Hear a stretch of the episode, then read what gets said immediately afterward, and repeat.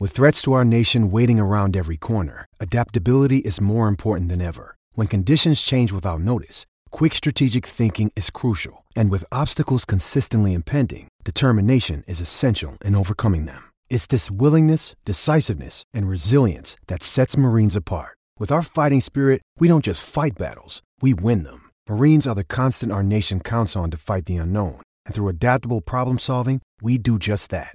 Learn more at marines.com. Survivor 46 is here, and so is On Fire, the only official Survivor podcast. And we have a twist this season. The winner of Survivor 45, Dee Valladares, will be joining us every week. We're going behind the scenes of the biggest moments, the how and the why things happen, and the strategy and analysis you can only get from someone like me, a Survivor winner. Listen to On Fire, the official Survivor podcast, wherever you get your podcast.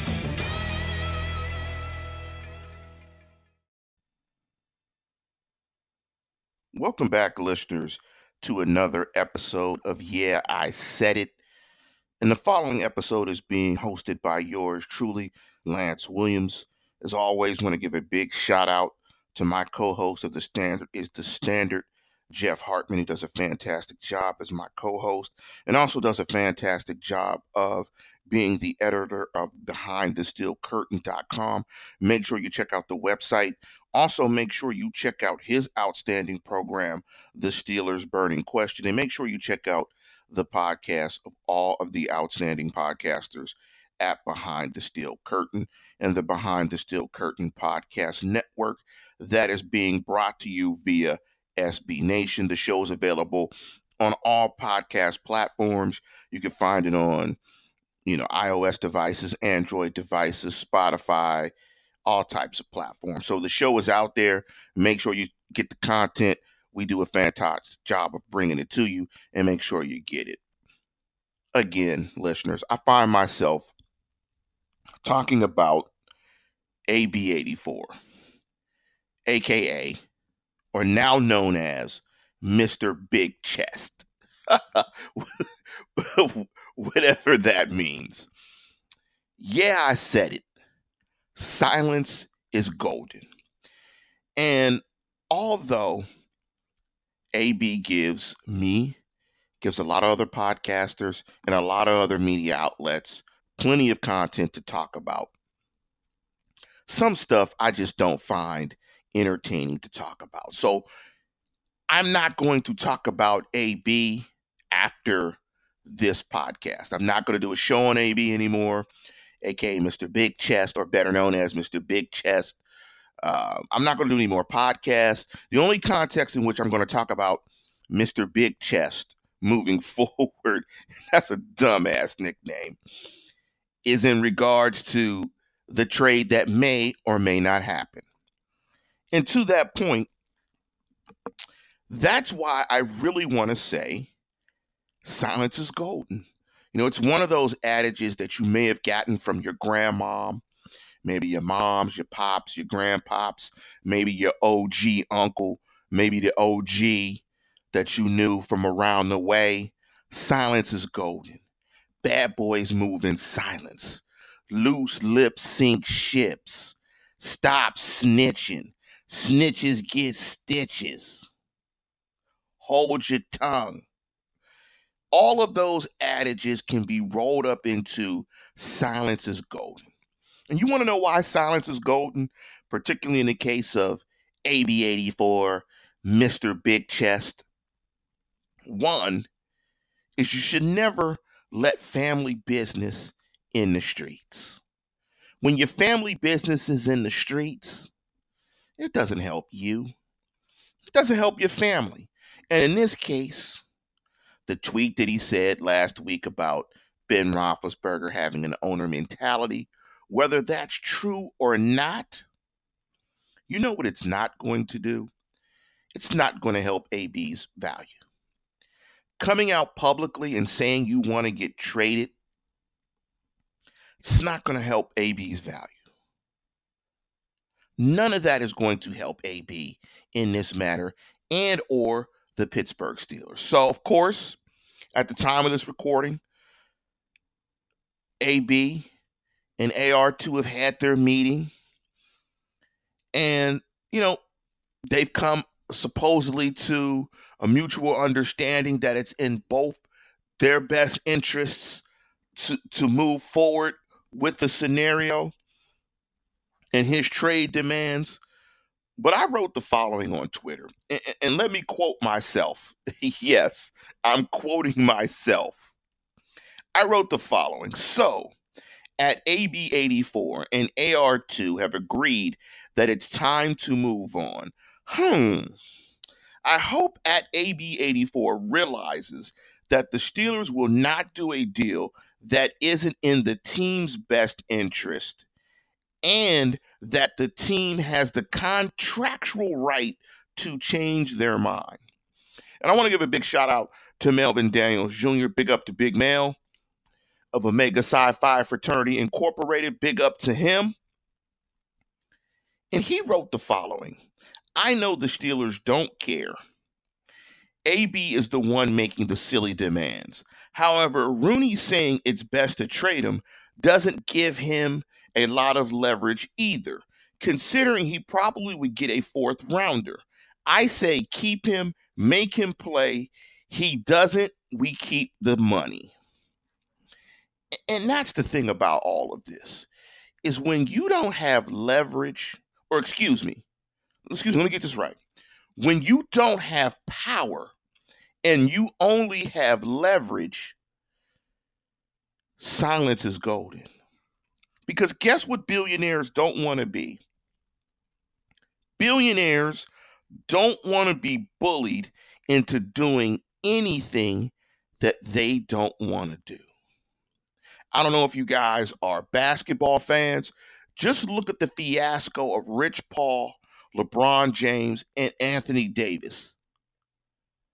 Bullies don't, excuse me, billionaires don't want to be bullied.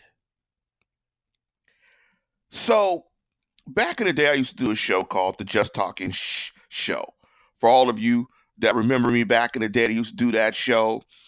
I used to do Five Ain't Enough. I originally came up with the name. The standard is the standard. You guys remember me from my podcast back in the day. I came up with a strategy that T.O., or I coined the name for a strategy that T.O. was using back in the day when he was doing push ups and sit ups in his driveway. And by the way, at that time, Drew Rosenhaus was his agent. It was called the act a fool strategy, where you act a fool. That's right, I said act, A C, A C C, a fool, where you act a fool to the point where you try to scorch the earth to compel a billionaire to trade you. Well, AB, I don't know if he realizes that the chief and his offspring have north side roots. I'm from the north side.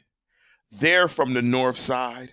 They're closer to Mexican war streets, closer to CCAC. Y'all know what I'm talking about if you're from the north side closer to West Park. People from the north side is don't get pushed to do much that they don't want to do. And they're billionaire north siders. So let me just rattle down these few things as to why silence is golden in the case of AB.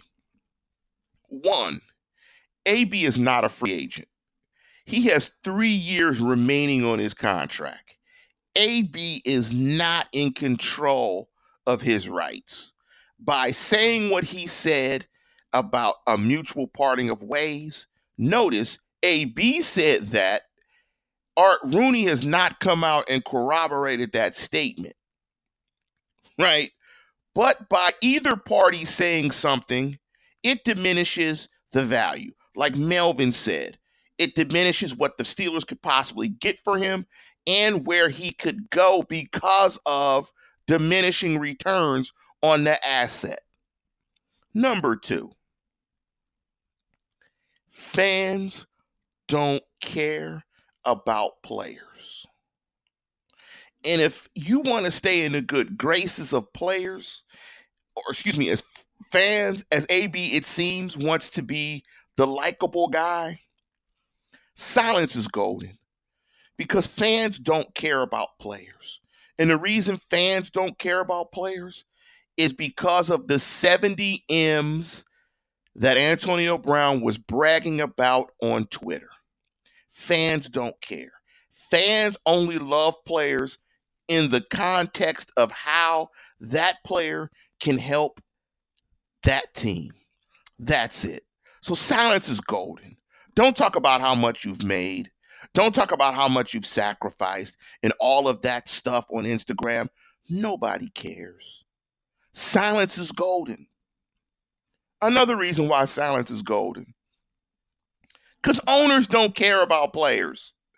This is a league in which the commissioner talked about it's more dangerous falling off of a couch than playing in the National Football League. So if owners and fans don't care, silence is golden, especially when you're trying to get out of your contract with three years remaining.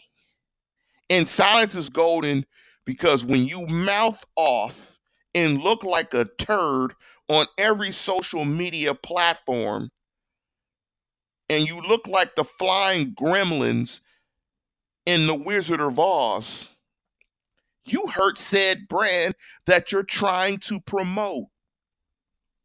You cannot negotiate in public with a billionaire owner when you have no leverage. When you are asking to get out, you negotiate behind closed doors so you can compel said team to do it. They save face and they can get the most compensation from you if they are going to trade you. So the way AB is doing all of this is wrong. The quote about guaranteed money, if you got guaranteed, oh, th- th- this makes no sense. And the other reason why, and, and I'm with Melvin, and I hope AB realizes the Steelers hold all the cards and they have all the leverage here, and that the Steelers are going to make the best choice for the Steelers, not for AB84 or Mr. Big Chest or the Blue Dread. They're not going to make a decision that he wants. When you look at these cap numbers, because if we're talking a trade, if they do a trade for AB pre June 1st, you're talking 21.1 in dead money. Th- that's what you're talking about. If you do the trade this year and they only get a cap savings of $1 million, that all of that cap space that they get from Le'Veon Bell, that it could all go away. If they do a post June 1st trade, the dead money would be spread out over the course of the next three seasons. So next year it'd be seven million and a cap saving of 15 million. That's my that's probably the best route if they're going to do a trade. So I suspect that AB is going to get really frustrated because he's going to realize they not the same.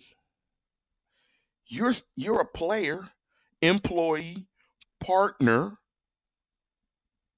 but you don't own they own your rights. And when you're asking to get out, silence is golden. And with that, we're going to conclude the program.